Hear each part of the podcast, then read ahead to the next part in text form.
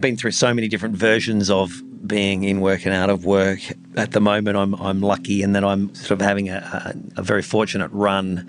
In terms of how do you feel that time when it six, eight, 12 months sometimes have gone past where there's been not an acting job, and you're trying to tell yourself you're still an actor. Yeah, it's a bit of a psychological trick you have to play on yourself, really. And I, I've sort of found that by trying to write, you know, writing, writing short films or, or even longer form things has been a good fill in for that. At least it gives you a way of feeling creative. There's no auditions, there's no scripts still, and there's nothing here today. But I am going to exercise that muscle that I need to keep fit for when the phone does ring. How am I going to do it? I'm Yeah. going to create something. Yeah, it then feeds into, I think, even just things like having ideas when you're on set, trying to fix something maybe between a couple of actors and a director and a producer, working out why something's not working. You're probably more inclined to have an answer to that. That's Australian actor Damon Herriman. And this is episode 262 of the Osher Günsberg podcast.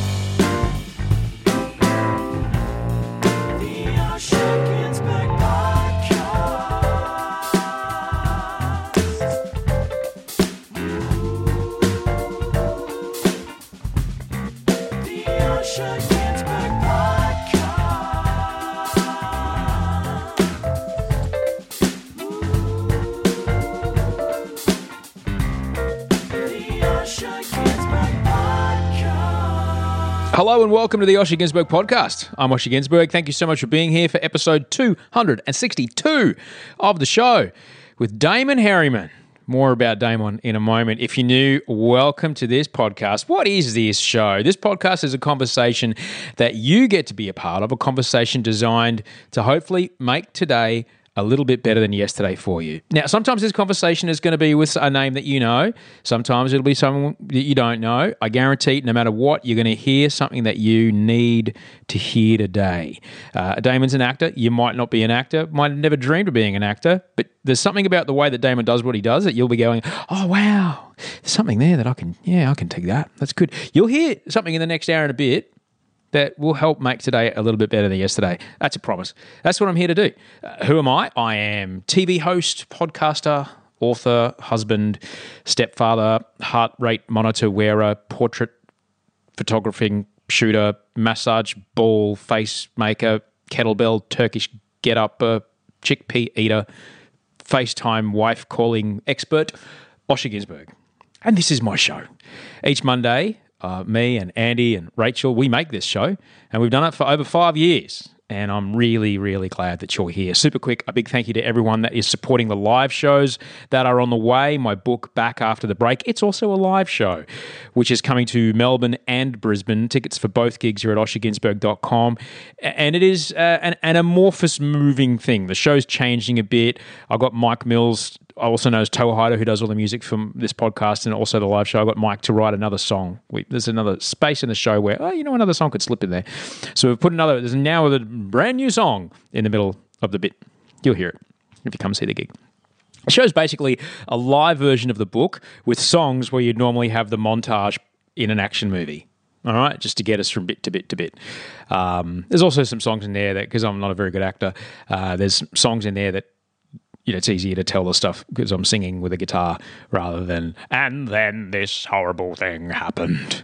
Because, yeah. Uh, a big hello to everyone on the Facebook group. Uh, some great feedback about last week's episode with Tani Schultz. Thank you so much, so much for that.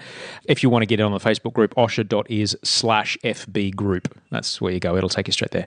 osher.is slash FB group. Um, there's a bit of a suggestion. Someone sent me a message on the Facebook group, uh, a bit of a podcast crew meetup before the gigs. So two in Melbourne, uh, one in Brisbane. Would you be into it? What do you reckon? Let me know. Let me know. I'll see. I'll see what I can do. I might need someone on point for that. I'm unfamiliar with venues that nearby the venue that I'm playing in Melbourne and Brisbane. I've not lived in either city for a while. Melbourne, I've actually never lived there. Um, so if it sounds like a good idea, please let me know. Even if it's just five people getting together, have a cup of tea. That'd be great. A big thank you to all the brilliant Podsy pictures this week. A, a Podsy is something that I started on the show a couple years back, and it's actually really fascinating. It, what are you looking at right now? as you're listening to this show. I just find it fascinating. It's really great to share with everyone.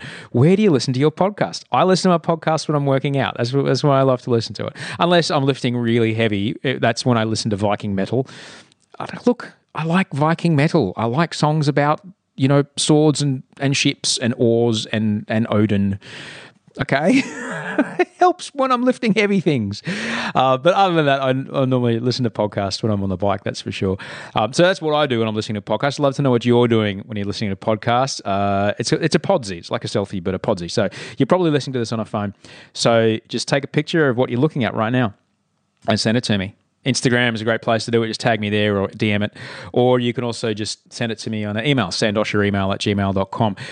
My favorite podsy this week came from a brilliant researcher. She sent me a pic from her lab. Uh, it's a picture taken down the barrel of her microscope examining 700,000 year old frozen plankton generating evidence to hand over to climate scientists to deduce the planet's natural cyclic changes versus what's happening at the moment, and then trying to figure out rates of change and, and at least you know compare and contrast. Um, which I thought was absolutely brilliant. If now, if you've read my book or listened to this show, you'll know that I actually got quite sick a while back, and I, I flipped up into paranoid delusions about climate change. It was very, it was awful.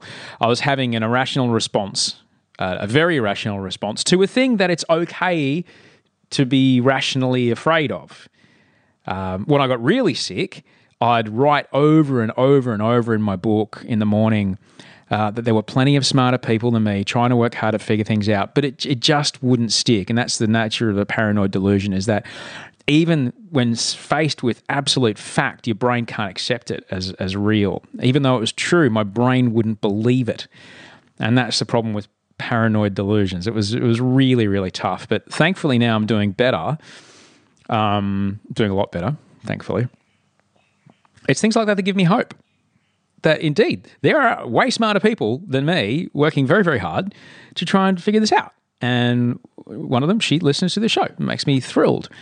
I still need to do my part. That's fine. But it does make me happy that there are, there, there are very many very smart people way smarter than me, working very hard to do what they ha- can to help us out of this calamity.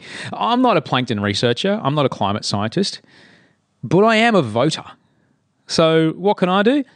I can send faxes and emails and things to relevant politicians and, you know, donate money to those who know how to get things changed where they need to change. It's a simple thing to do. It doesn't take very long. Did you send your fax? I send I try and send a fax. I, that's what I try to do. I try and send a fax in the week. It's easy to do. You just you do it. You, you I know fax is an ancient piece of technology. I'll tell you, but you just you do it and then you send it and then it's a small sense of power over a, a general outcome but it is a small sense of power because you have power. You're a voter. And I know that you're the kind of person that gives a shit. You wouldn't listen to the show if you didn't give a shit. You give a shit. So give a shit.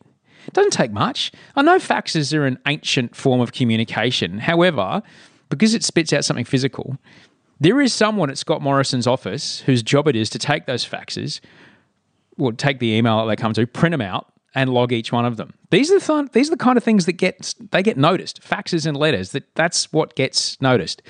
Do you have five minutes to write a letter? Do you have five minutes to send a fax? I know it's super old school, but look, we're dealing with old white people here. Okay, I just downloaded an app to my phone. Um, it's a really cheap subscription. It's like five bucks a month or something, but allows me to send like up to fifty faxes a month. So that's what I use. Uh, it's like I said, it's super old school, but old white people, particularly old white people in power, that's the stuff that they respond to. The problem is that old white people don't give a shit about the world because they're not going to live in it. They don't care. So we've got to let them know that it's not okay what's happening. They won't live in the world, but you and me and our kids will. So take five minutes. You may not have ever thought of yourself as politically active, but I promise you, you are politically active. You're politically active every single day. You vote with your wallet and with your actions. You buy biodegradable poop bags for your dog, that's a vote. That's a political move. You carry a water bottle with you, that's a vote. You carpool, that's a vote. You buy Australian produce where you can, that's a that's a politically that's a political move. You support that's you are politically active. Congratulations. And they're powerful things when combined with thousands of others' actions it shows those at the other end of those actions where the public sentiment is. It's really important. You you already make political choices every single day. You do. So make the choice to let your voice be heard outside of an election cycle. I'll put um, our Prime Minister uh, and our Environment Minister's uh, fax numbers in the show notes. Uh, I'll, I'll get rid into it in a sec. It, it won't take long.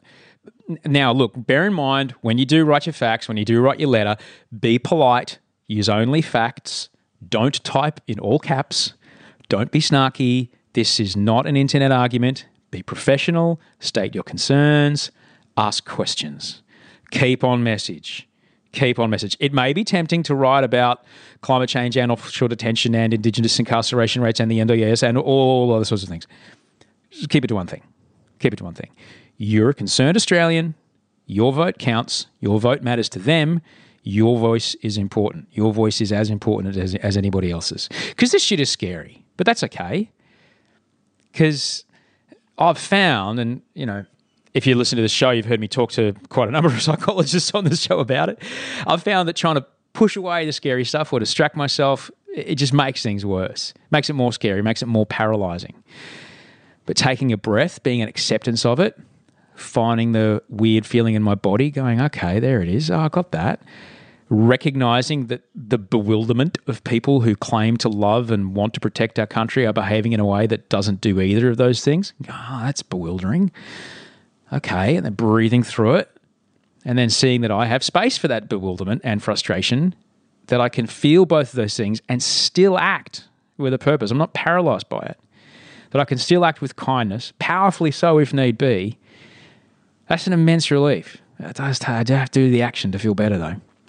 So I hope you get a bit of that this week. Whatever it is that's pushing you down, I hope you find a way to get in that space, recognize there it is, understand you you're a powerful person, you can deal with it and do some and act with purpose and act in accordance with your values. You can do it. If you feel like faxing our Prime Minister Scott Morrison, uh, his number is 02 6273 4100. That's 02 6273 4100. And our Environment Minister, Melissa Price. She's lovely. Um, she's over in WA. Her office fax number is 08 9921 7990. Uh, and she's got two, actually. The other one is 08 9192 8860. So, yeah, send them a fax. Tell them hi. Say, hey, just so you know, I'm a concerned Australian and da da da da da. Can you let me know what you're going to do about it, please? Love and kisses. Maybe not. Just see you in the next election. Whatever. However you want to sign off. Yeah, do it. You'll feel better.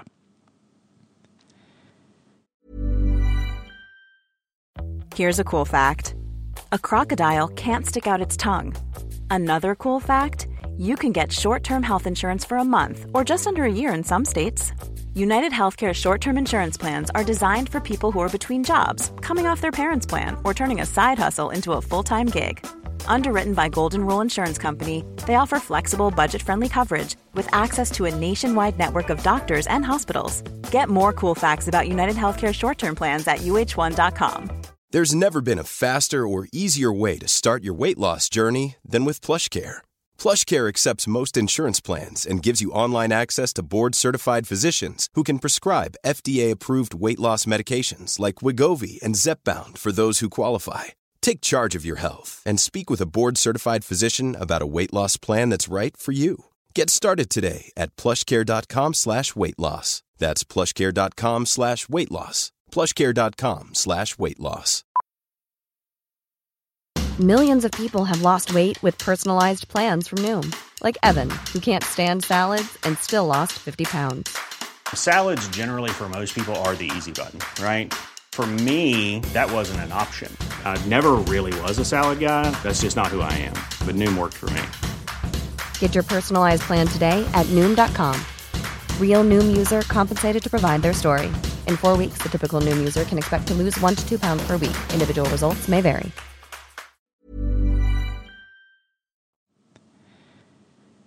So let me tell you about my guest today. Damon Herriman is an extraordinarily fabulous Australian actor, best known for his work in the US TV show Justified, and the other show, which he's very, very well known for, is Mr. In Between.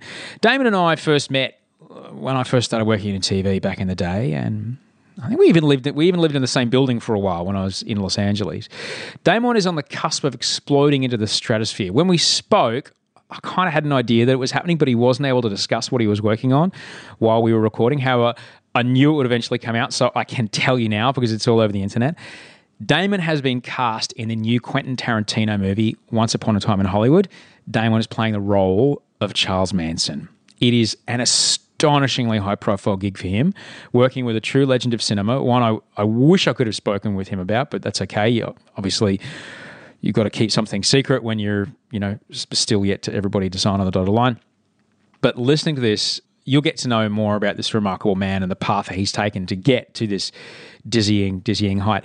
I was particularly interested to talk to him about the seasonal aspect of his job and how he deals with the ebbs and flows of the work, because I know that's something that we all deal with. All right, we all, if if you're striking out on your own, you're trying your own thing, or you know you're experimenting with a side hustle. There's times when you're super busy, and there's times when there's nothing, and and that nothing can be well beyond your control. So what do you do?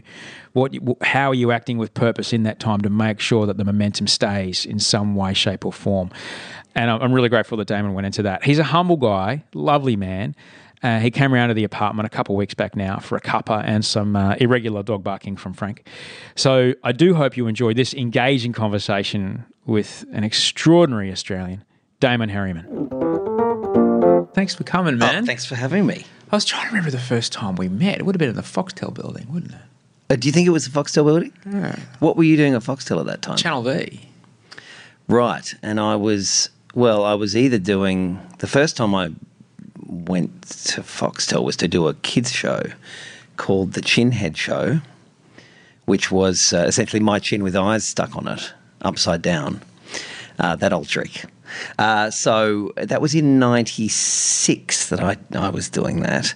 Um, so I went there '99. Oh, okay. Well, then it wasn't that show because that was done by then. But then I started doing voiceovers for uh, the W channel, so I would have been coming in to do that. Um, so it probably was around then. Around there. Well, there you go. There you go. and I think at one point, at one point, we lived in the same building in Los Angeles. Oh, that's right. Goodness, you've got a much better memory than I do. um, I'd stopped drinking. yes, then. yeah, yeah, yeah. Uh, that'll do it. Yeah, yeah, we- yeah, that's right. We, We, lived. We lived in the uh, in the West Hollywood, or as uh, others like to call it, the actors' ghetto.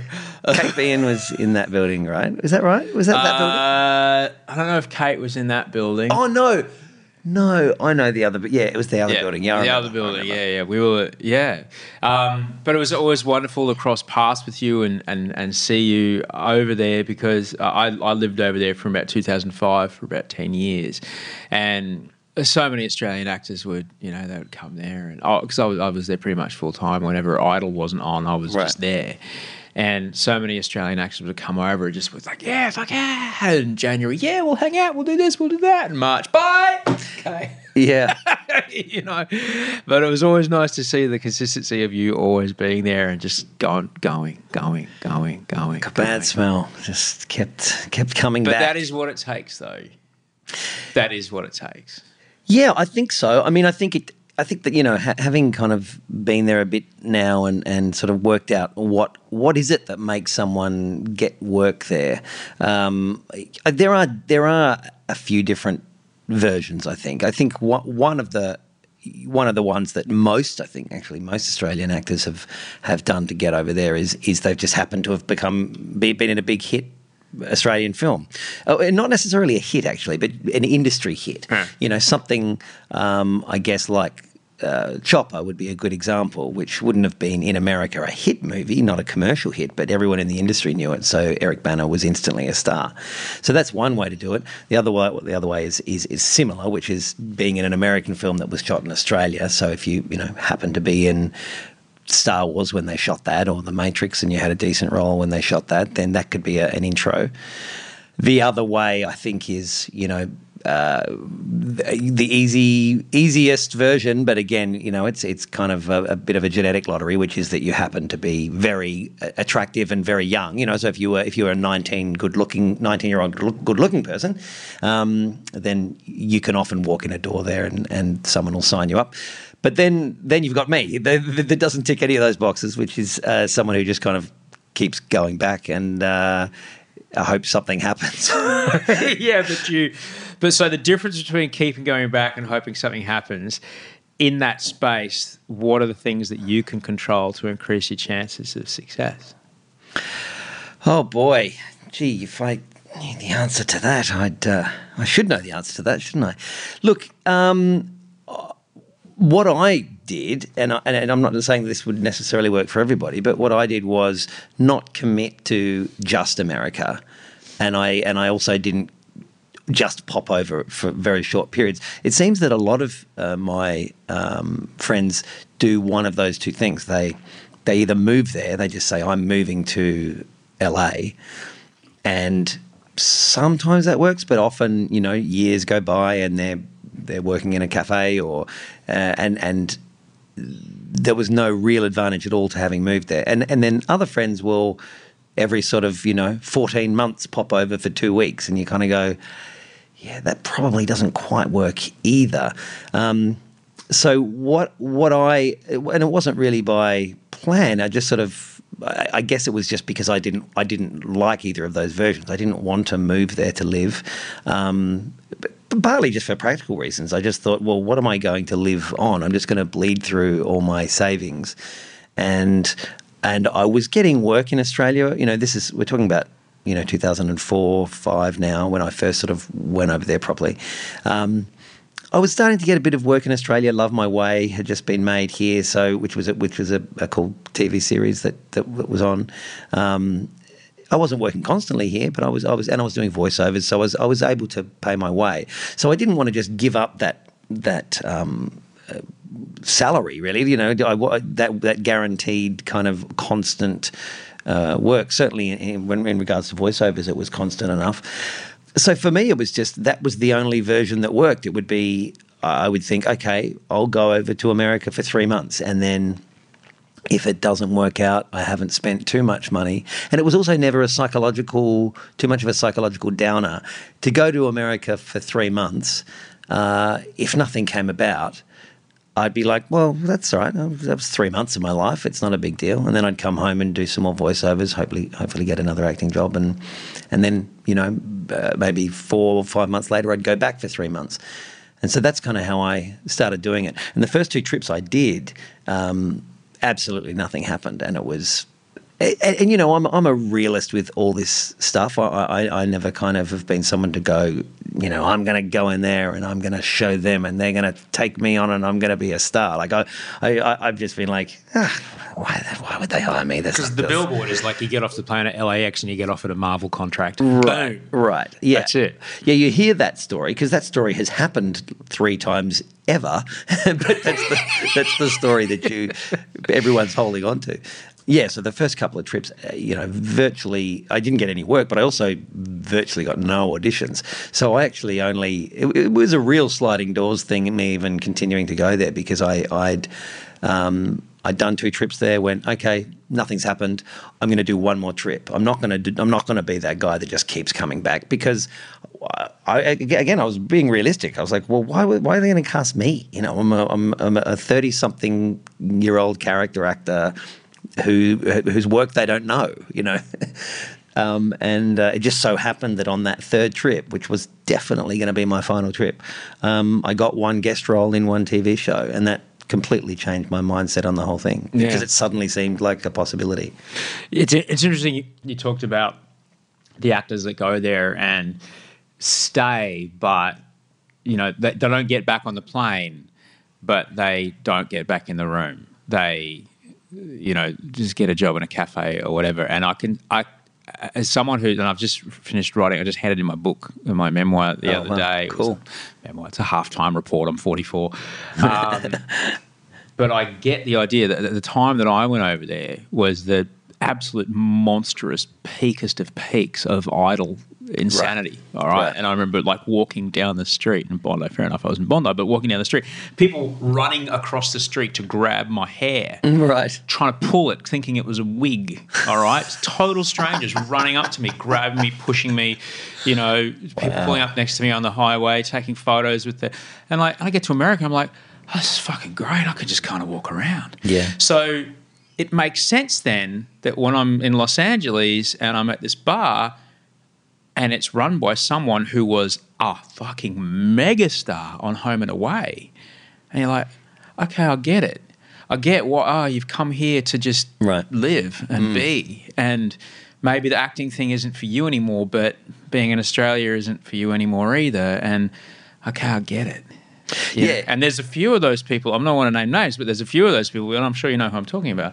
You just go, okay, all right, I get that. Yeah, yeah.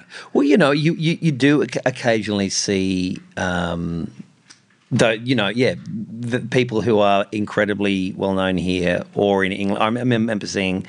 Um, Robbie Williams at a bar once when he was massive here, you know, when he was absolutely at his peak and in England. And, uh, you know, no, like he was just there with a friend, no one looking at it. I was kind of like, how did, how, that's Robbie. Wi- He's kind of the biggest star in the world right now, isn't he? I, well, I guess not in that part of the world. He's not. No.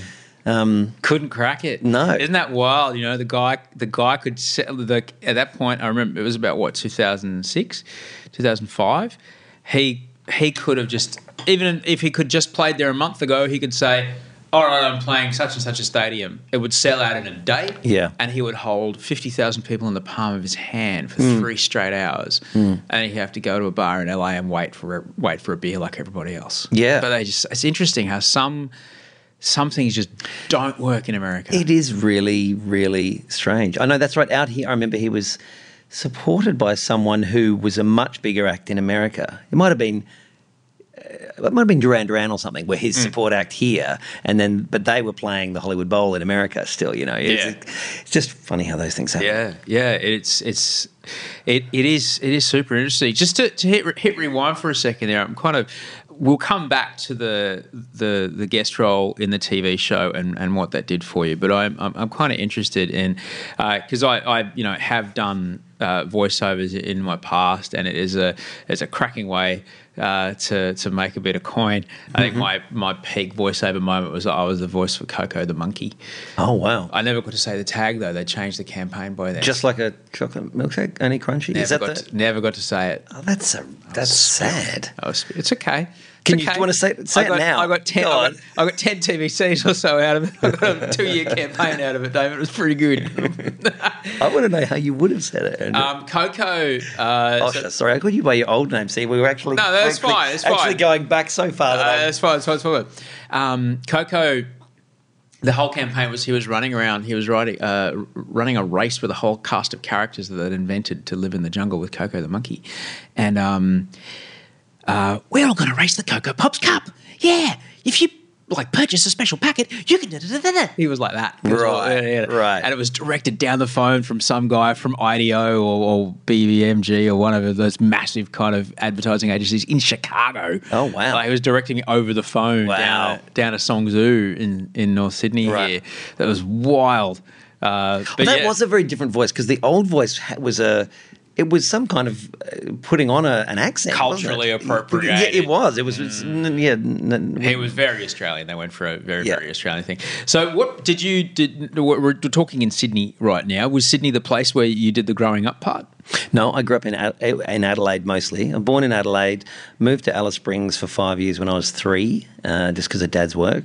Moved back to Adelaide, and then when I was 18, I moved to Sydney. Um, I'd been acting a lot as a kid. I acted a lot between sort of 10 and 12. Started on The Sullivans, if anyone remembers that. Anyone's old enough to remember that show. Uh, and then, yeah, did a lot of acting as a kid. Went to high school in, in, back in Adelaide. And then at 18, my dad got a, a job transfer to Sydney. And I What decided was to your come. dad in?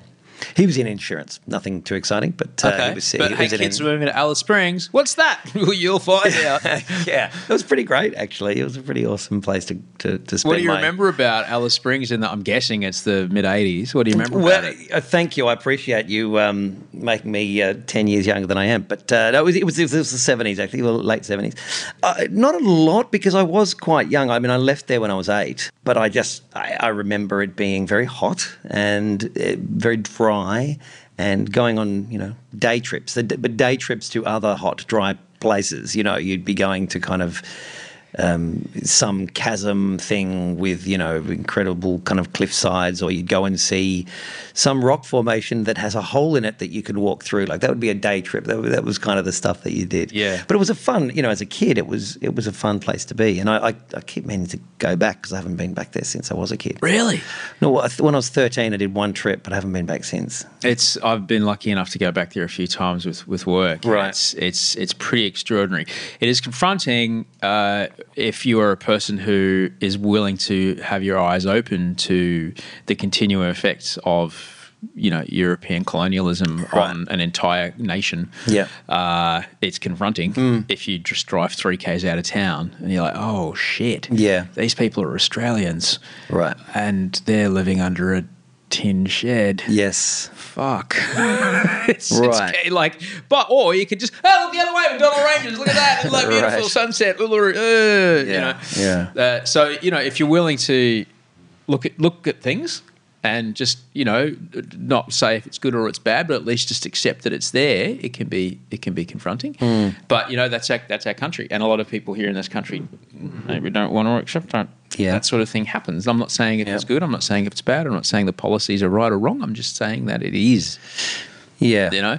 Um, I certainly remember in the seventies that would have been like full Pine Gap town, like full arms race. A lot of Americans. A lot of running around. Americans. A lot of Americans. It was the first time I'd uh, heard of uh, Halloween. I mean, we, in Australia, I mean, we still don't do it much here, do we? Do it a little really. bit, but I think in certain streets of certain cities, people Yeah. go door knocking for lollies. But um, yeah, we. I remember as a kid in Alice Springs because there were so many American kids. You actually did dress up and go trick or treating, which is really. Weird because this did not happen anywhere else. But So you went to school with American kids. yeah, I went to school with, with, with a few American kids.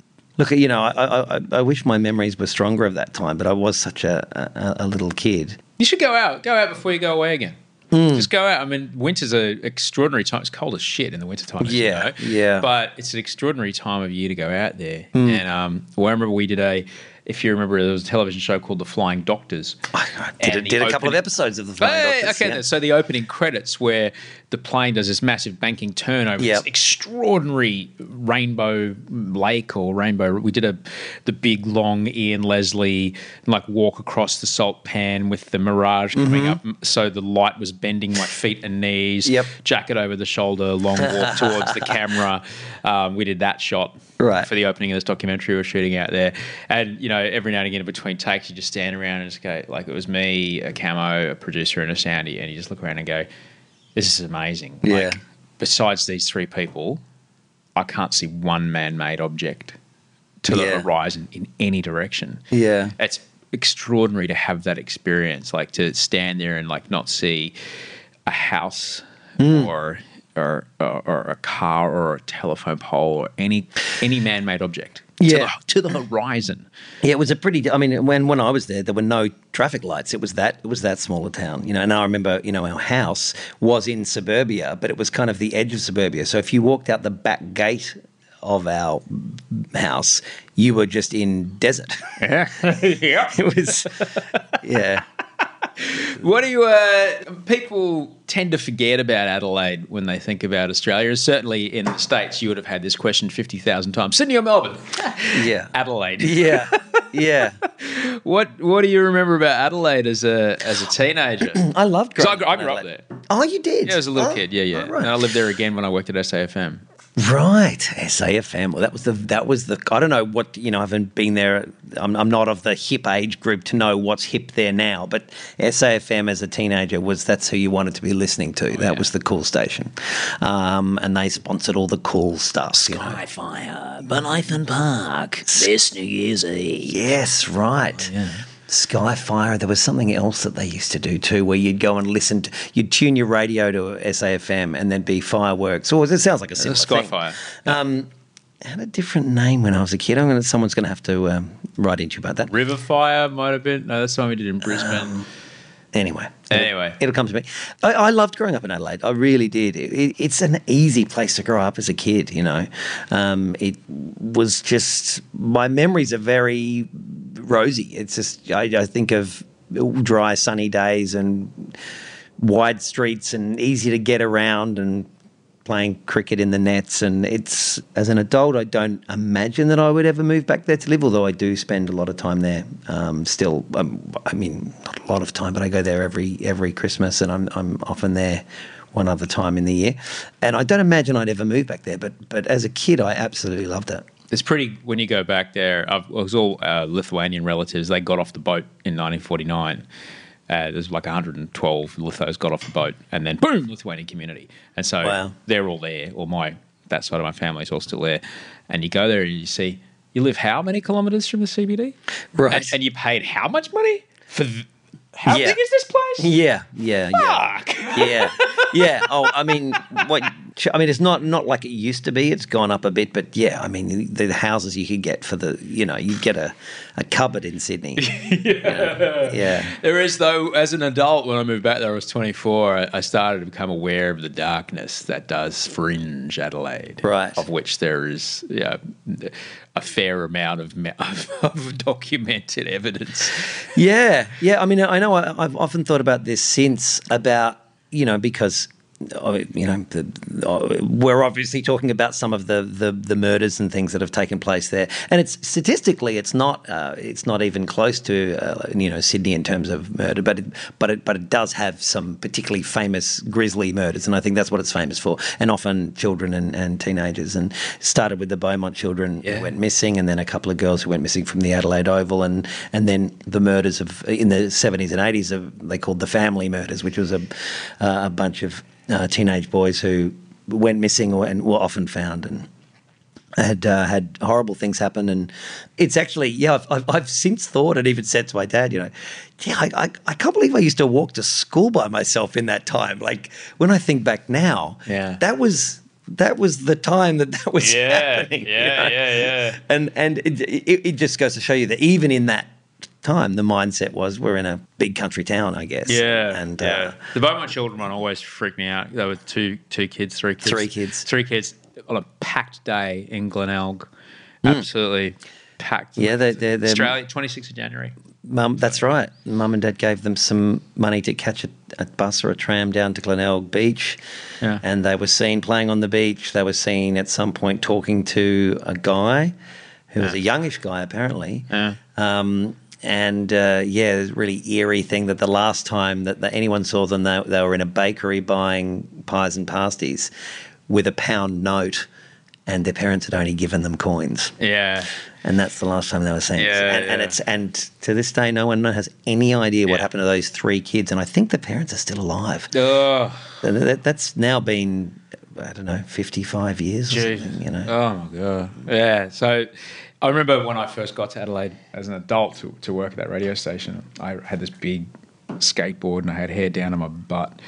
Uh, I was playing in a band. And I left the band to go pursue the radio thing, and I'd ridden my skateboard from uh, pretty much Rundle Street. Uh, out of the city, across the park, and to where SAFM was, which was on the other side of the park, right? And as the sun was going down, it was my first day. I was like, all right, so I'm, staying in town, so I'm going to just ride my skateboard back. in the uh, receptionist was like, oh, oh, no, no, no, no, no, no, no, no, no, no, I'll call you a taxi. It's like, what do you mean? She goes, you, you, you can't, you can't walk across the park. Not with that hair. No, no, no, no, no. You'll turn up in the Torrens. I'm like, what the fuck are you talking about? But everyone was like, oh, no, no, no. You can't walk down the street with long hair after dark. Wow. This is in 1998. Wow. I mean, I that seems that does seem a little overkill, but you know, I I, I left there in in '88, and and uh, you look, yeah, I, pro- I probably wasn't walking through parks at, uh, late at night either, but um, yeah, wow. How did you start the acting thing? Like you said, you were starting in the Sullivans. How do you get in the Sullivans in Adelaide? Well, um, what happened? I when we were living in Alice Springs, my dad, um, through a friend, got into doing some radio ads. Funnily enough, for As a VO H- guy? for 8HA, yes, Yeah, as a love VO guy. I've, there are tapes somewhere that, um, yeah, I don't know. He was okay. He was okay. I don't think it was his. I think I don't think it was his forte, but um, he, he had some ads come up where they needed a father and son, and he suggested me. So I ended up doing these ads with my dad, and we were just about to move back to Adelaide uh, from Alice Springs. And because I'd done these ads and sort of perhaps shown a bit of promise uh, in these radio commercials, and also I think I'd been making up characters and doing little performances as a seven-year-old. Sounds very annoying, doesn't it? Um, but but you know, pretending to be old man and all that sort of thing that you, kids often do. My dad wrote a letter to Peter Weir, the, the Australian film director, Oh, as, just, you, hey, as you do, as you do. Um, I don't know how he got an address for Peter Weir, but Peter Weir, you know, had, had obviously at that point made Picnic at Hanging Rock and I think The Last Wave, and so he was the famous Australian film director. Nice and- work on your rock film. Hey, Yeah, my yeah. little kid. Well, my, my kid.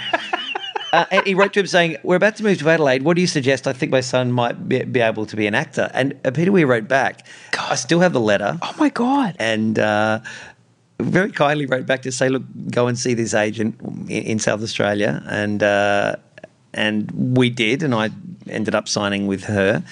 Did a bunch of TV commercials, and then the Sullivans was the first sort of acting job that came out of it, which. Um, uh, yeah, came about through and and it's just a general audition actually, um, and then yeah, this role came up in the Sullivans. That led to a bunch of other stuff that happened between age 10 to 12 um, that, that meant I was probably acting more often than, than I wasn't in that time. It was fairly constant. Then I got a bit over it. Wanted to just concentrate on high school, kind of gave up. I did a little bit here and there. And then when I finished high school, I didn't really know what else to do. So I sort of fell back into it. And then that combined with dad moving to Sydney, it seemed like, well, maybe maybe I should, uh, you know, take it up again and, and kind of look into it seriously. And um, it was a bit harder than I expected. I think I thought because I'd already done a bunch of stuff, I'd just go back into it. But of course, I was an adult now, and I was a kid when I'd kind of done it last. So it did take a while to get to get back into it. And I, I did a few guesty things here and there. And I guess the first kind of cool thing that happened around that time uh, that, that sort of felt like, oh, okay, I'm back into this was um, a film called The Big Steal, which some people might remember from that time with uh, Ben Mendelsohn and Claudia Karvan and Steve Bisley and a bunch of other people. Um, and I got, I got a role in that, and that kind of felt like, okay, I'm, I'm, I'm, I'm, I'm back into the, you know, back into the game again. Um, not that it suddenly became constant work after that, but it just it, again it was a bit like getting that first job in America. It was that thing of going, oh, okay, I, I, it's possible to get a job again. I love I love that a your father wrote to like my son's into this. Who should who should I write to? Ah, like the the way the world once worked. So I'll write to oh this person's of profile. I'll write to Peter Weir. He just has I've seen his name in the paper. Yeah. I'll write to him. Yeah. and then Peter Weir writes back. That that is like, like the busiest man in the world. I'm trying to get films made. I'm shooting on film. I'm, Yeah. you know, working with telexes. I mean, I'm trying to. Oh my goodness! And Yeah. you've still got this letter. Still got that letter. What does it say? Yeah. Um, I think it says something like, I mean, I, I, I've, I've got it at home. I'll, I'll I should uh, take a photo and and uh, and email it to you. But uh, I think it says something like, you know, dear Mr. Herriman, thank you for your inquiry. What I would suggest is that you look up um, an agent called South Australian Casting in Adelaide when you get there, and they, I think they were the only agent there uh, at the time, and um, you know, all the best. And it's you know, dated whatever nineteen seventy seven or 78 or something. I mean, And then a flamboyant signature. Fla- a very flamboyant Peter Weir signature. Um, and I, I met him many years later and, and, and told him that story. And uh, What did he say? Oh, he was. He, I think he was. Um, he thought it was, you know, chuffed that he, he'd. Uh, that he, he, he said, "Oh, did I write back?" I said, "Yeah, you did. I've still got the letter."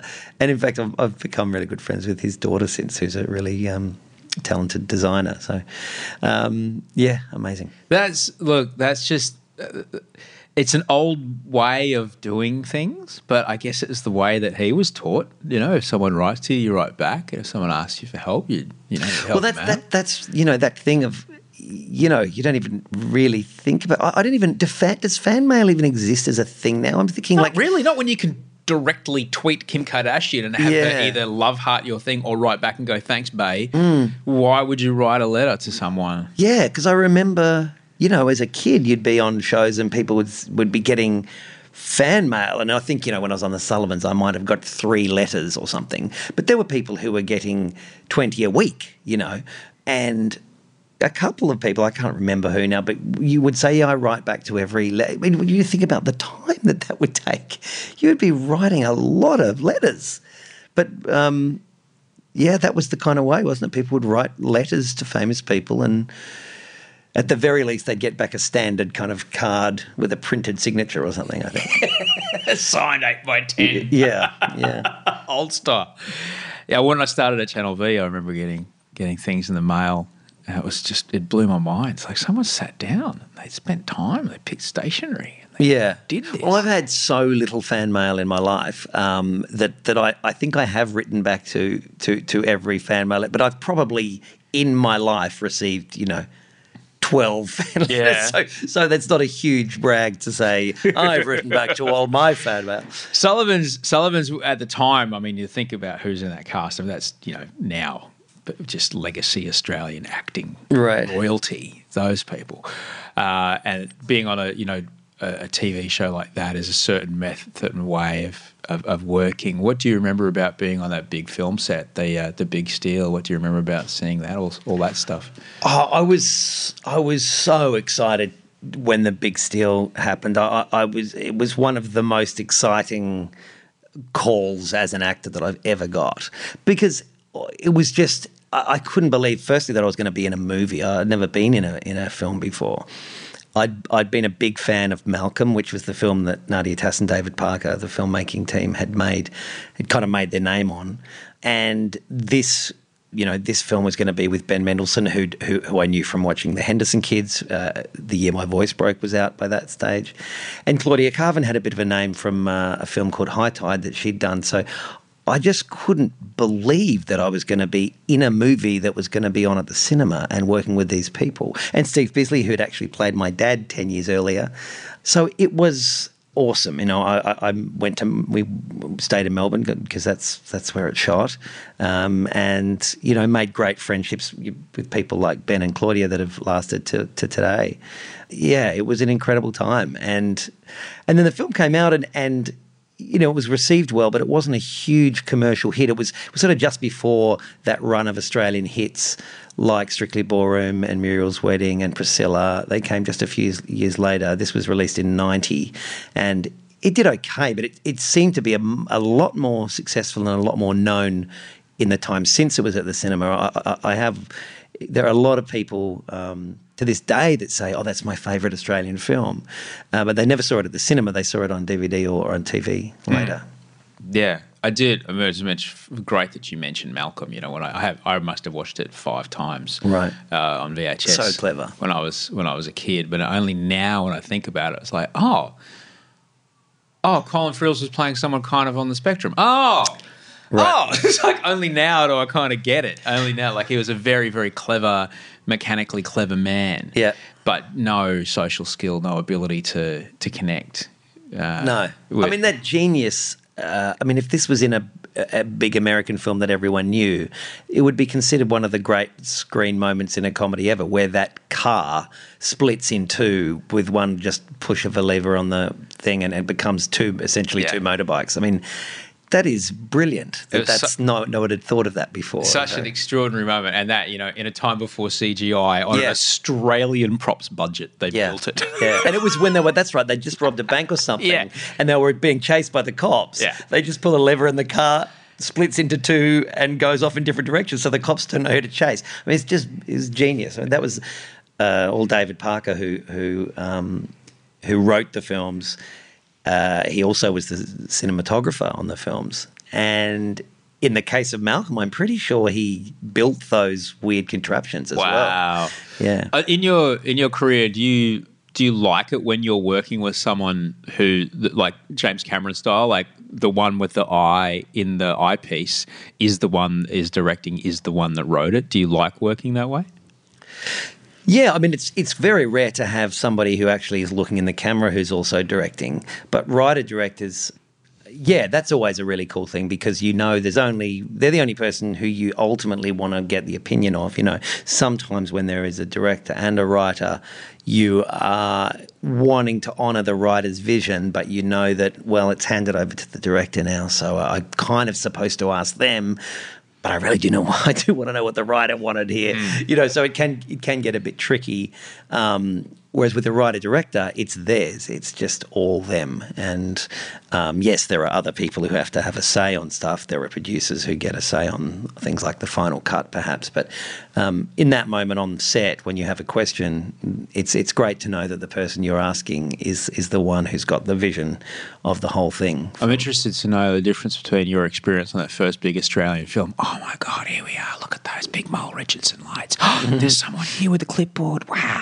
you know, what was the difference between that and your first experience on a significantly budgeted American film? You, I, I think I was mostly surprised about how similar it was. Th- the, the thing you, you notice in America, uh, really on a, on a film or TV set, is just that there's more of everything. Um, otherwise, it sort of feels the same. So there are more crew. There are more trailers and trucks and things. Um, there's more food. You know, there's food. There's a what they call the craft services table, which is just a table filled with donuts and chocolates and gum, and that's just sitting there all day. And you know, even at lunch, there are there's not just you know in Australia with catering, it's like oh, what's for lunch today? And there's a thing that's for lunch. You know, or, you know It's um, chicken. It's chicken Or chicken. Yeah, you know, there'll be a couple of options, but you know, you, on an American production, there are well, you know, there's this, there's this, there's the taco guy over there, there's that pig on a spit there, like it's just a ridiculous amount of food options, you know. So every, there's just more of everything. But We can I get think, something for you if you don't like any of that, Mr. Herriman. We Yeah, can get something. It's no problem. We're not back. Bells is we're not getting first bells in for forty minutes. We can have time to go get something if you like it. We can get it right now. No, no, it's not. A, that's true. Jose, come over here. Uh, well, there is also that actually. That's a good point. You reminded me then too that there is that, uh, you know, uh, for an Australian, almost uncomfortable amount of service coming at you from people who want to make sure that you're okay.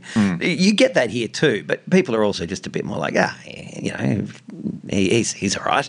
But uh, and you are all right. But in America, they they kind of it's it's that really service driven uh, hierarchical hierarchical. If I said that right, uh, Let's thing. say yes. Le- the hierarchical, hierarchical hierarchy, where there's a a, a sense that oh, if there's an actor Mm. on set, that they have to be have have a drink and they have to have, be seated and they have to have an umbrella over their head and Be warm. Yeah, be warm and.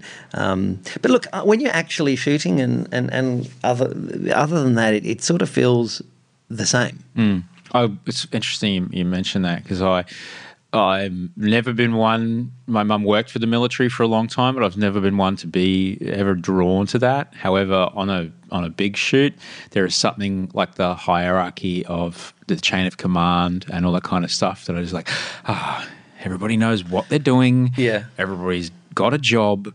Everyone only does their job because it's all super unionized and there's Mm-hmm. demarcation. Like, I can't touch a microphone to take it off me. I have to wait for the audio guy to take the mic off me, even though I know how to do it. Right. I cannot touch it because then everyone will walk off. Okay. So I'll Yeah, just- that's that's what that's another big difference. You keep reminding me of differences. Actually, yeah, in Australia, you know, if you wanted to, you could help move a table on set. If somebody was grabbing one end and you see they had to move, you on an American set, you absolutely can't do it unless you're in the set dressing department. You will not touch that table. You're not, yeah, you know, they Yeah. and you forget that sometimes. They don't get angry. They're just sort of like, oh, what are you doing? Why are you Yeah. moving that piece of uh, gaffer tape slightly to the left? That's not your job. Yeah, so you're talking about the marks on the floor. Yes, yeah, yeah, yeah. Um, I have spoken to uh, in my in my time working uh, for radio in the states. I spoke to a number of you know directors, and I asked them about the difference between Australian actors and, and actors from America. And they always say work ethic. Do you notice that? I notice they say that, yeah. Do I notice that there's a better work ethic? I think it depends on the actor a lot of the time. I think there is probably less likely to be prima behaviour with Australians. You know, I think that not that it doesn't happen, but it just we're just generally more down to earth to start with. I think we generally think we're lucky when when we get a cool acting job and, and we're appreciative. We don't you know, there's usually some someone in someone's life, whether it's family or, or mates, who are, who will keep you down to earth if you start to uh, get a bit full of yourself. There are definitely exceptions to that, um, and I've certainly worked with Australians who thought a bit too much of themselves, and and the nicest, sweetest, most down to earth Americans, but. Uh, you're probably more likely to get. I, I think I think when you hear quotes like that, it's referring to some big Australian star who is just so such a dream to work with, probably like a Hugh Jackman or something like that. Whereas the equivalent massive star in America might be a bit more problematic. Maintenance. There's a lot of maintenance involved. Yes, yes. Yeah, to get. Yeah, that whole thing of like we've been waiting for three hours, they won't come out of their trailer. You don't hear that here, really. There's no, there's no There's version no of three hours. Like that's that. three hundred thousand dollars of a budget that's Right. just just vanished Right. because you don't want to come out of your trailer. Yeah. Uh, yeah. It's it's. In, And I guess yeah, you hear occasionally those stories. I've never had this happen, but occasionally you hear those stories of you know, again more so in America, of an actor who will do their lines when they're on camera, but when the camera turns around to be on you, they leave and someone else just stands in and does their lines. And yeah, I've never come across that in Australia. I've never come across that there either, but I've heard about it there. Yeah, that, that is a that's a respect thing that is as far as you know two actors working together. Mm. It's very. I'm gonna. I'm not an actor, but I can only imagine that it's very difficult to because then you're Sir Ian McKellen, you know, just like yelling at tennis balls on sticks. Right. Yeah. You're, you're given given that you know a big part of acting is listening and communicating with the other person. It's going to change if the other person is not the person. Yeah. That was there before. Yeah, yeah. What do you, uh, you know, what do you like about acting? Why do you like it? That's. I find that such a hard question, and it shouldn't be, because sometimes I think. Well, I like that it's the thing I, I'm doing and I got to do it. It's almost like, well, this is a good default for life. I, you know, I, I wish I could be one of those people who gets very passionate about acting and kind of waxes lyrical about what it means to them and, and to the world. But for me, I think maybe also because I started very young, it's just the thing that I've been doing since I was a kid. Um, uh, and I do, I like, I like it. I like the package of acting. I don't always like the actual acting part. Um, sometimes I do, and, and often I do.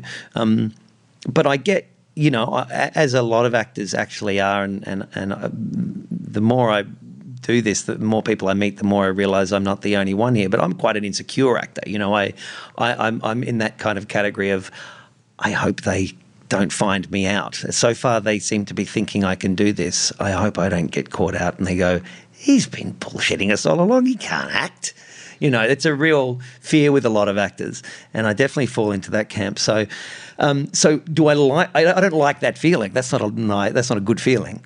So I don't like that part of it. Um, but then there are other parts of it where it it feels amazing. Like if you're doing a play and you have an incredible night where the audience is absolutely hanging on every word and laughing in all the right spots and gives a massive applause at the end, that can be an incredible high. Or where you have, you know, one of those days where you shoot a scene that's a really important scene, a difficult scene, and it just all goes as you hoped, and it just feels eh, it feels kind of amazing. You, you know that this that that it's it's a hard. I don't know how to kind of comp- what to compare it with. I mean, every, everyone, regardless of their job, would have some version of it in their job. You know, I guess it's like baking that cake that you exactly turned out exactly right, hmm. looks perfect and tastes tastes right, or um, Look, surfers five years later will remember that one perfect turn at Uluwatu. Right, All right. right. A golfer will Right. go oh, off the fairway on Right. the fourth in you know 2015 into the wind. Right. I never felt the club so good in my hands. yeah, right. Well, know. that's right. So it's those it's those moments. But it's seconds. It's Uh, only it seconds. is, yeah. And they don't come along th- that often. Um, for, for me, to getting getting that feeling, most of the time I'm just kind of going, and, and I'm very judgmental of myself, you know, and that's that's not a great thing as an actor either. I don't think. Um, uh, I'm, I'm very easily, you know, I, the amount of days that I've driven home from set going over scenes in my head as I wished I'd done them. It was just point, completely pointless exercise. Um, but yeah, you, you just want it to be, per, you want it to be perfect, and it, and it pretty much never is. But um, it's also just a great, but it is a great life. You know, if, if you can work as an actor, you get to work with really fun, intelligent, uh, usually creative people and different people all the time. You know, it's not like you're stuck in a rut with the same people every day. You're usually getting to, uh, unless you're on a, a really long term series, e- even then it changes. You know, you get to work with a lot of different people, and it stays interesting. It stays exciting.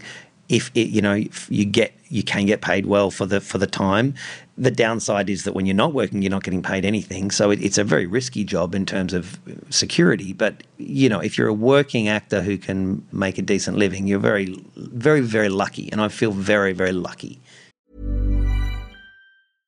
Hey, I'm Ryan Reynolds. At Mint Mobile, we like to do the opposite of what Big Wireless does. They charge you a lot, we charge you a little. So naturally, when they announced they'd be raising their prices due to inflation, we decided to deflate our prices due to not hating you. That's right. We're cutting the price of Mint Unlimited from $30 a month to just $15 a month. Give it a try at mintmobile.com slash switch. $45 upfront for three months plus taxes and fees. Promo rate for new customers for limited time. Unlimited more than 40 gigabytes per month. Slows. Full terms at mintmobile.com. There's never been a faster or easier way to start your weight loss journey than with PlushCare. PlushCare accepts most insurance plans and gives you online access to board-certified physicians who can prescribe FDA-approved weight loss medications like Wegovy and Zepbound for those who qualify. Take charge of your health and speak with a board-certified physician about a weight loss plan that's right for you. Get started today at plushcare.com slash weight loss. That's plushcare.com slash weight loss. plushcare.com slash weight loss. Not everyone's going to have the opportunity to be on set and you know deliver a line but everyone's got the thing that they get paid to do all right and the person who they're getting paid by to do it. I'm just I'm just thinking about the moment you had driving home all right? What what can you share about how to deal with those moments? Because uh, you know, I'm sure everyone finishes work that day and the boss has gone, "Oh no, no, that's perfect. No, no, no, don't worry, it's perfect. No, no, it's great." and you know, in your head, you're like, "Oh, oh, PDF was two pages too long. I could have, oh, I could have made that graphic a little better." Or you know, oh, you know, if you're a teacher, you're like, "Ah, man, I just." I disciplined that kid in the kind of wrong way. I missed a chance there, but you know, parent teachers they were fine. They were, everybody's cool. What What have you learned about about you know trusting in the people who's who've gone? No, no, no, that's cool. Yeah, I, I think. Well, look, I think one of the things that I've had to force myself to to to tell myself is you can't be terrible, or you wouldn't you wouldn't work. You wouldn't work uh, fairly regularly. Like you, you, you know, you might not be up to the standard that you would like, but you you must be okay. Um, so there's that, that as a sort of a, a starting point.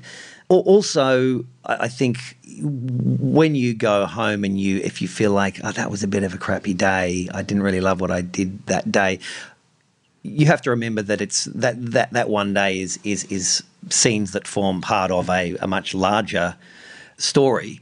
So it's not like anyone's just watching those scenes and judging you on that. But more importantly, I think often I've also discovered it's it's it's disconcerting, but it's true. Often your instincts of how you went aren't accurate.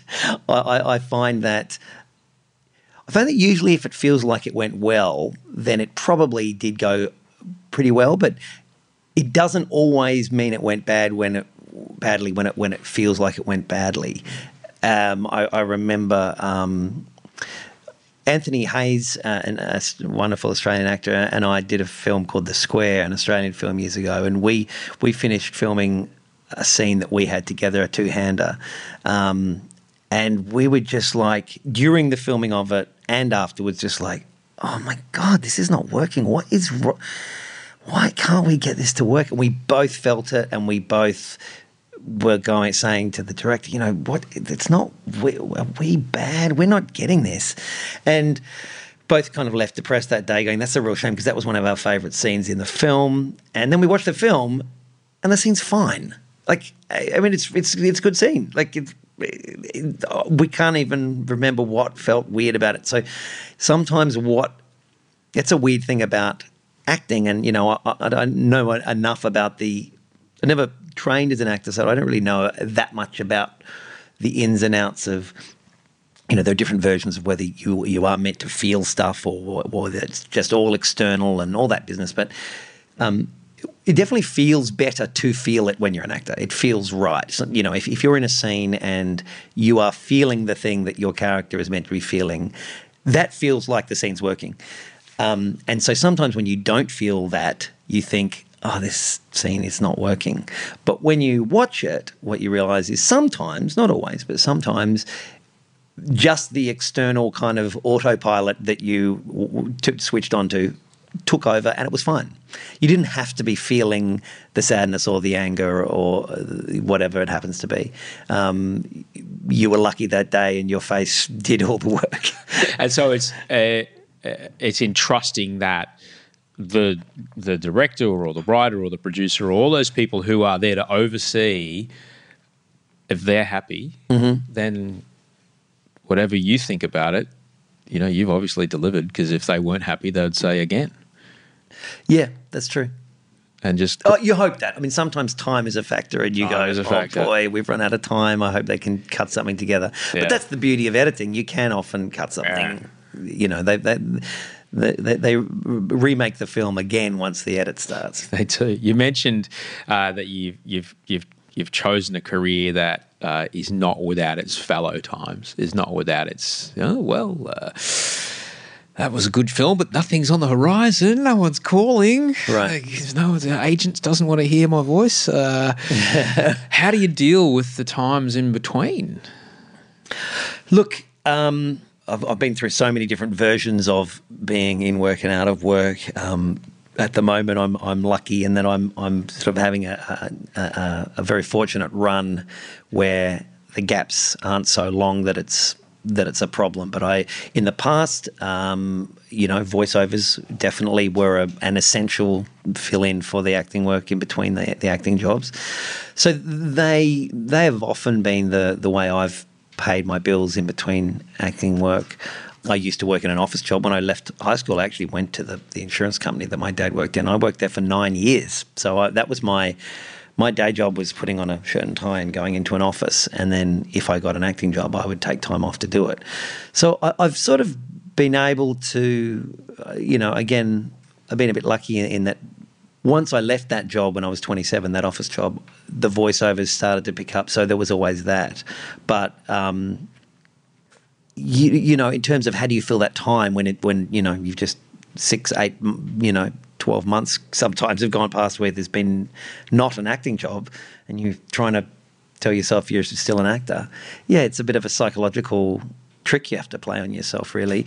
And I, I've sort of found that by trying to write, you know, writing, writing short films or, or, or even longer form things um, has been a, a good fill in for that.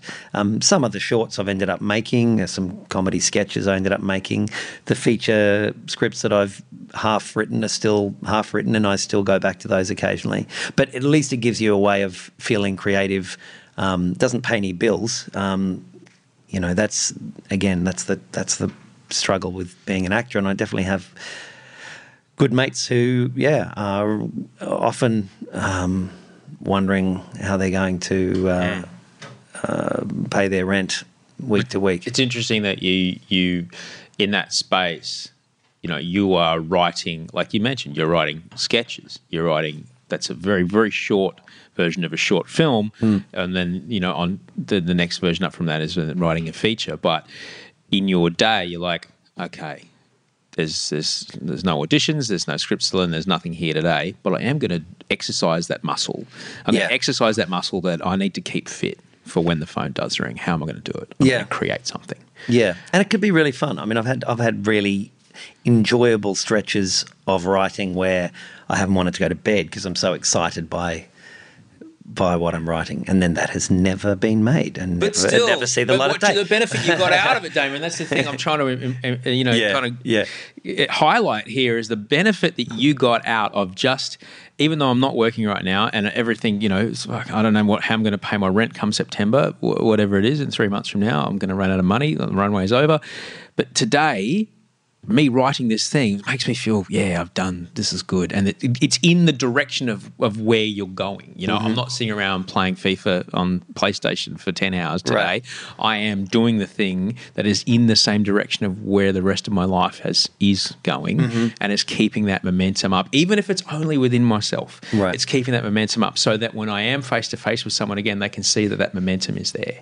Yeah, yeah. No, that's true. That's true. And then it it it it, it then feeds into I think even just things like having ideas when you're on set. If you've been writing something yourself, you can be um, exercising that th- those creative muscles in a way that then when you're on set, trying to fix something maybe as a group in a script. You know, between a couple of actors and a director and a producer working out why something's not working, you're probably more inclined to have an answer to that. because it is a lot of people don't maybe not realize that you know you do it the way it's written on the page and then you do it again from another angle and then they go okay we've got a bit here. What, what have you got? Can you give us something else? So when we get in the editing room we've got an option. Yeah. and then you kind of figure out well what if i turned here? What if we revealed this here? What if i went up? This was a question. And then that changes everything, you know. And Right. that, it's, little those little ideas that can change everything in, in inside a scene. You mentioned before um, that things changed for you once you got that that guest role on the big American show, which is then becomes the. It's almost like. Uh, it's almost it's almost like your Olympic qualification time. You know, if you've proven yourself to this level of of you know, let's just say financial risk, because that's ultimately it. You know, there are producers involved. They're, selling it to a network. The network needs to make sure they make money on it, and this person has proven themselves to be worthy of the investment of the time. That's why we gave them this role and not the other person this role. Once you've got that calling card, how do the how do the meetings change? Um, look, just from that first job, it didn't sort of suddenly change because it was it was a show called The Unit, which wasn't a huge series. It was written and directed by David Mamet, who some people will know as a, a playwright and filmmaker. So it was someone who who had a lot of cred who, who ran the show, but being uh, you know in two scenes on that show didn't immediately open uh, doors. But it, it, it suddenly, well, firstly, meant I had uh, some American scenes to put on a show reel, which is what you you know send round to show people what your work is. So suddenly there was an American. I had done this film House of Wax, which was an American film shot in Australia, so that was already on there. But suddenly I had a second thing on there, and it was a very different character. And so, yeah, I think it then made it just that little bit easier for a, an agent to get you in a room for another audition because they could say, well, he, he just did this. Um, and, you know, everybody wants to, especially in America, I think, wants to work with the people that other people have said is okay to work with. You It's know? like the stock market, isn't it? So Right. if, it's like the stock market. If people see other people buying a stock, Yeah. they won't do any. They'll just go, "Oh, oh, that stock's on the up. Right. The volume's up. Let's go." Absolutely, it's absolutely that. You know, um, that yeah, it's it's really funny having having worked so little, so many times in my, so many periods of my career to see that when when work comes in in a kind of a row, it's often on the back of things where you know I'm not. I'm still the same actor I was before when I wasn't working, but now they're wanting to cast you because someone else cast you, and they're like, "Oh well, oh, well I guess, I guess we can cast him now because they cast him. it's just weird how that People, happens. yeah, they want to be sure that they're not the only one making the call, and that Yes. they're they're they're they're buying stock that's on up. Yeah. on, on the up. That, that always fascinated me about America is that uh, success is not just a currency; it's also the, the potential of success is Right. the currency because everybody Yes. everybody wants to. Oh yeah, oh I cast him in his first. Yeah, yeah, yeah. Oh no, I've you know I, I remember seeing him on this thing and I Mm-hmm. had to get him. And then you know when you're standing up there at the SAG Awards, they're like, "That's my boy," and then they get to then say, "I don't know, I cast him in that thing," and you know it's all, it's all everybody's kind of qu- quite quite involved in that. When it comes to you, you're preparing right right now for a, a pretty bloody big role, aren't you? I I am. I don't know if I'm allowed to say what it is though. Okay, when does this go to air? Well, whenever you Oh, want. sure. I mean, whenever I want. Yeah. That's all right. No, okay. We won't. Let's not talk about it. But let, let's let me just Well- ask you. I just want to ask you about the preparation and like, Yeah. because uh, what you're preparing for now is a long way from a guest spot, two scenes on a on a network show. What you're preparing for for now is a it's a it's a big biggie feature, and it's a it's a biggity big you know big character. What's the what's the homework look like?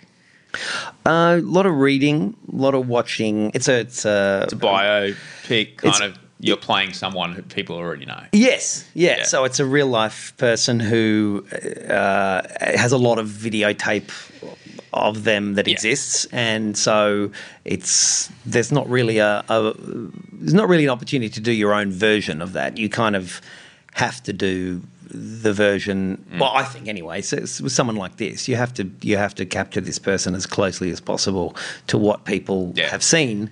And it's you know if you do get it wrong, people are going to know, and you know if they didn't know before, then they can just look him up and they'll go, oh, Yeah, it's like Gary Oldman doing Churchill. It's like you got to be on the money. You Right. got to because there's that much. Everybody knows Churchill's turn of phrase. They know his cadence. Yes. They know the pitch that he Yes. could deliver at. And if you get it wrong, it's like that's not him. His voice Yeah. wasn't that high. Yeah. yeah. It's intimidating. I'm trying not to think about it too much whilst also trying to think about nothing else. Uh, it's it's a it's about a month away from being shot. Yeah. Um, so yeah, it's really reading a lot of stuff, but it's more about watching really to try and capture his vocal qualities Yeah. and, and physical qualities. through the course you you are and you know i remember from the the day i met you one of the more lovely people that i've had the you know benefit to meet you're a very kind man. You're a very nice man to be around. I would easily but were she still alive be very happy that you could come over and have dinner with my mum. All right? You know that's that's the kind of man you are. And yet i'm in america and i turn on the television and there you are being like the most horrible, horrible sociopathic people with neck tattoos, and you're angry and racist, and I'm like, fucking hell, man. Yeah. Like, do you find it tricky to tap into that kind of darkness? Do you find it easy? Like, what kind of work goes into that?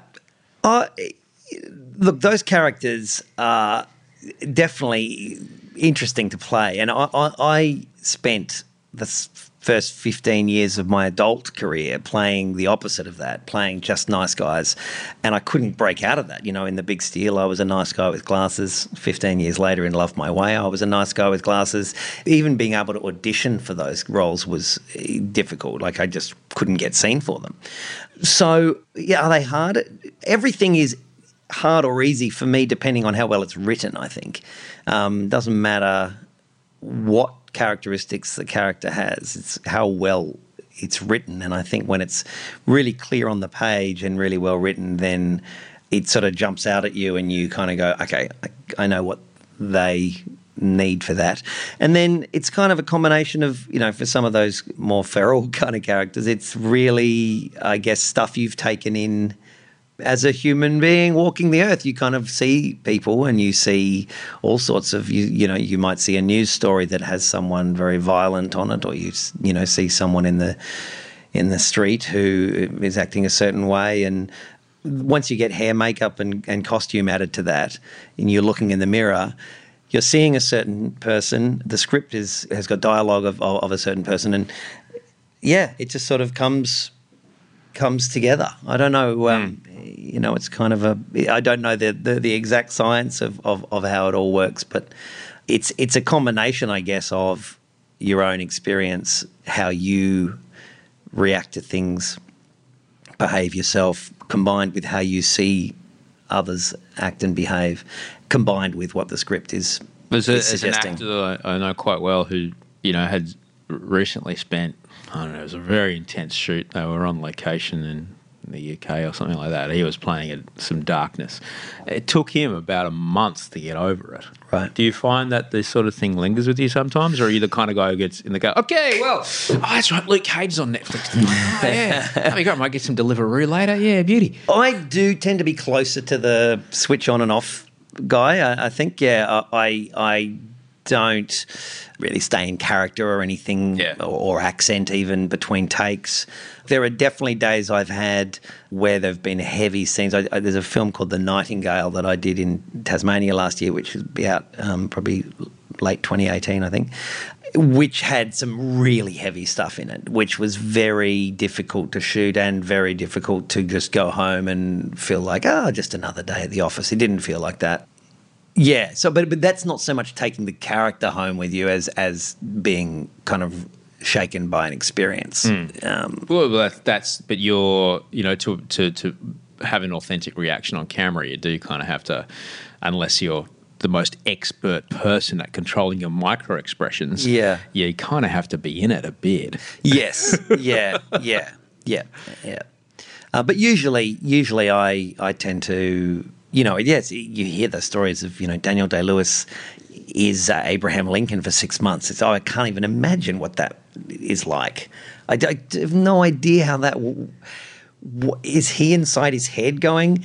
I'm just pretending, or is he actually thinking he is in his thoughts? I don't know. I don't know how that works. What blows my mind even more is that Steven Spielberg is cool with it. Yeah, that, that yeah. he will say Mr. Lincoln, Mr. Lincoln, yeah. offset and go, Mr. Lincoln, we're just gonna, you know, do that scene again. Mm. Here I am explaining to you in your 1840s brain Mm. about a digital hard drive that has just corrupted.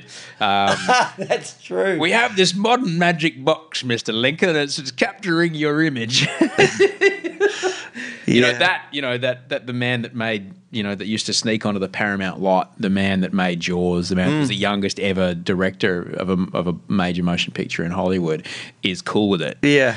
You know that's got to say something about the value of the what feeds the kind of behavior that you, we were just talking about before. You know, if a director of that caliber is okay to go along with this person's eccentricities to get what they need on camera, yeah, that that kind of says a bit about well, I'm just here to get what I need, man. Yeah. Uh, just you know, you can do your thing, do whatever you got to do, buddy. It's fine. My left foot was good, but you're not that guy anymore. All right, so you do your thing, and I'll be seeing at the Oscar party. You Mhm. know, because that's, that's all I got to do right now.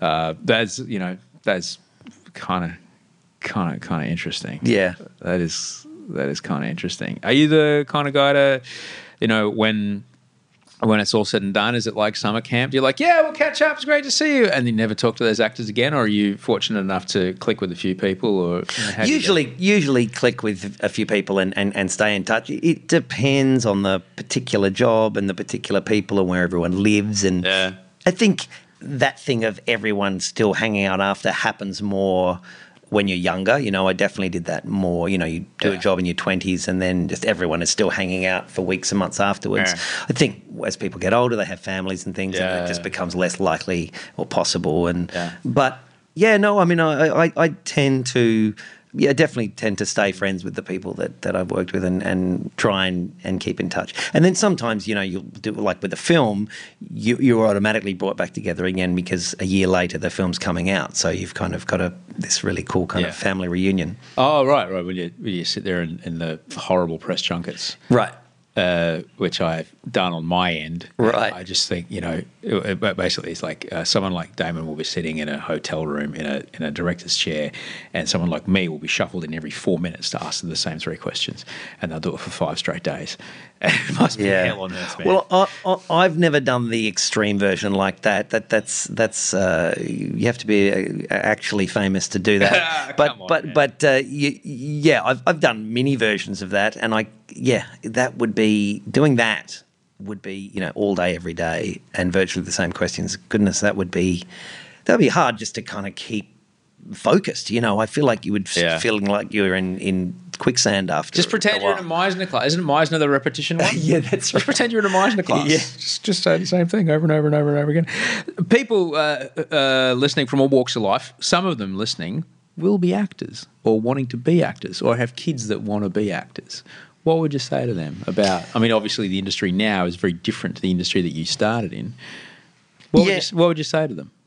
Oh boy, um, that's that's a question you get a bit as an actor, and it's always a tough one to answer because, you know, I, I'm doing it and I'm loving it, and uh, I'm very lucky, and um, I I wouldn't really want to change anything, but I also wouldn't say to just anybody, oh, you should totally do this. It's great because, look. I, you know, I am a realist, and I think I would just say to anybody wanting to go into it, just be a realist about it and accept that you know just just know d- don't be put off it if it's what you really want to do because it's it, it can be awesome but just know that a very very small percentage of the people that want to do it end up doing it. So, you know, I just don't want to convince people to do something that might leave them starving. You know, hmm. you know, it's there, there are a, a lot of people who who want to be actors, who are actors, who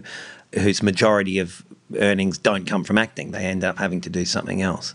So just be aware of that. I guess also I would say try and get a grasp of what your what your thing is. Like what what is it? Because and I'm not saying this because I think this is how it should be. I just think this is how it kind of is.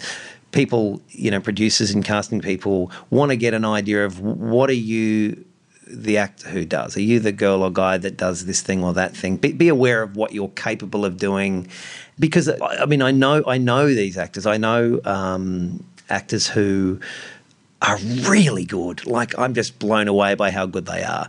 And then I might mention them to someone else, like a friend who's in casting or whatever, and they'll say, "Oh yeah, yeah, I just don't know quite what to do with them, or I don't know quite where they fit."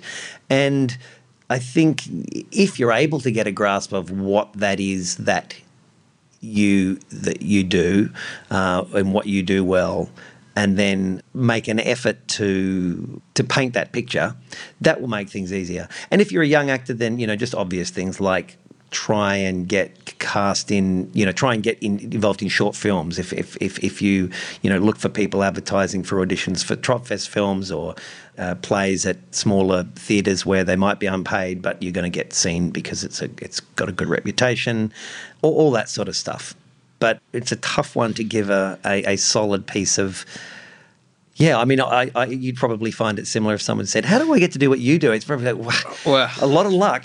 um, you Well- know, and, and, and by the way, I say that you know, um, in, in no way saying that you're only doing what you do through luck, but I feel like most of what I'm getting to do is through luck, and it doesn't mean you you can't also do the thing well that you're doing, but it just timing and luck plays such a big part in it. I think. But for me, uh, and I've always found this, luck is where hard work meets opportunity. That's Right. always been it for me. Yeah, yeah, But yeah. what you just described there, Damon, is, is, is perfect. Doesn't even matter if you're an actor or not an actor. There's plenty more people that never will ever, ever, ever be an actor listening to this.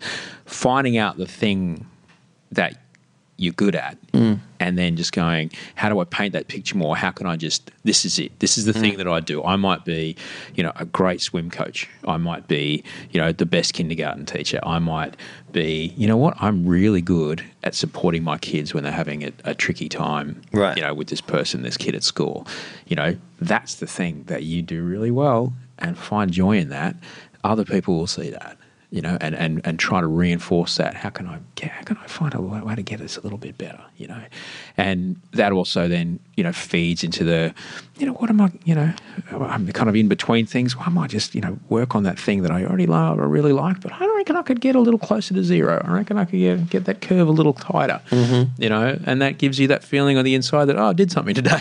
Yeah. you know. Yeah. Well, anyway, that, that's what that's what works for me. You know, Yeah. is that that feeling of, you know, even though right now there's no monetary exchange for what I'm doing, whether it be writing something or making this podcast or, or whatever, it's like this is in the direction that I, I want to go. This is what I, I like to do. This is what I'm good at, and it serves everything else that I do. Mm-hmm. Um, and I reckon that's you know, that's wise words, man. Thank you for that.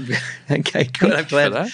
that Um, some sense. I, I'm so grateful you came around. I'm so grateful we were able to do this. Yeah, and me that, that you were able to make it happen, buddy. Oh. I'm so excited for the next six months of your life. Oh, thanks, Osher. I appreciate it. It's going to be good, Thanks bro. for having me on. It's going to be really good. I'm just going to shoot your photo real quick, okay? Let's do it. Cool. Thank you.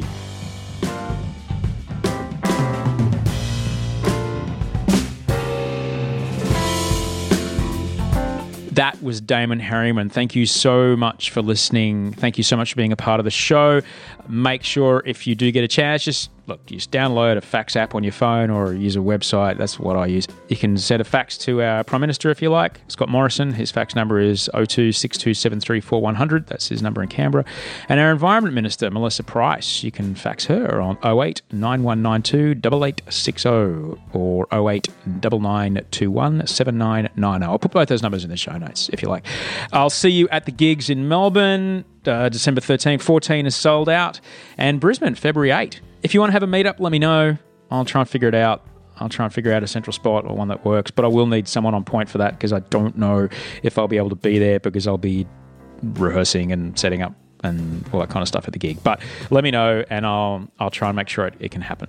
Um, thank you so much to Rachel Barrett for producing this show, Andy Marr for audio production and exquisite editing. Uh, thank you very much to Mike Mills, Toehider, my. Um, resident musical genius who I hey Mike I need a song it's going to sound like this here's a YouTube video that it reminds me of can you make it sound like that please Mike and then an hour and a half later here's a song bro and it's exactly what I dreamed of yeah, that's Mike. He's an extraordinary cat. So you'll get to see him live if you come and see the show with me. Um, thanks so much. Look after yourself until we speak next week. Sleep well and dream of beautiful things.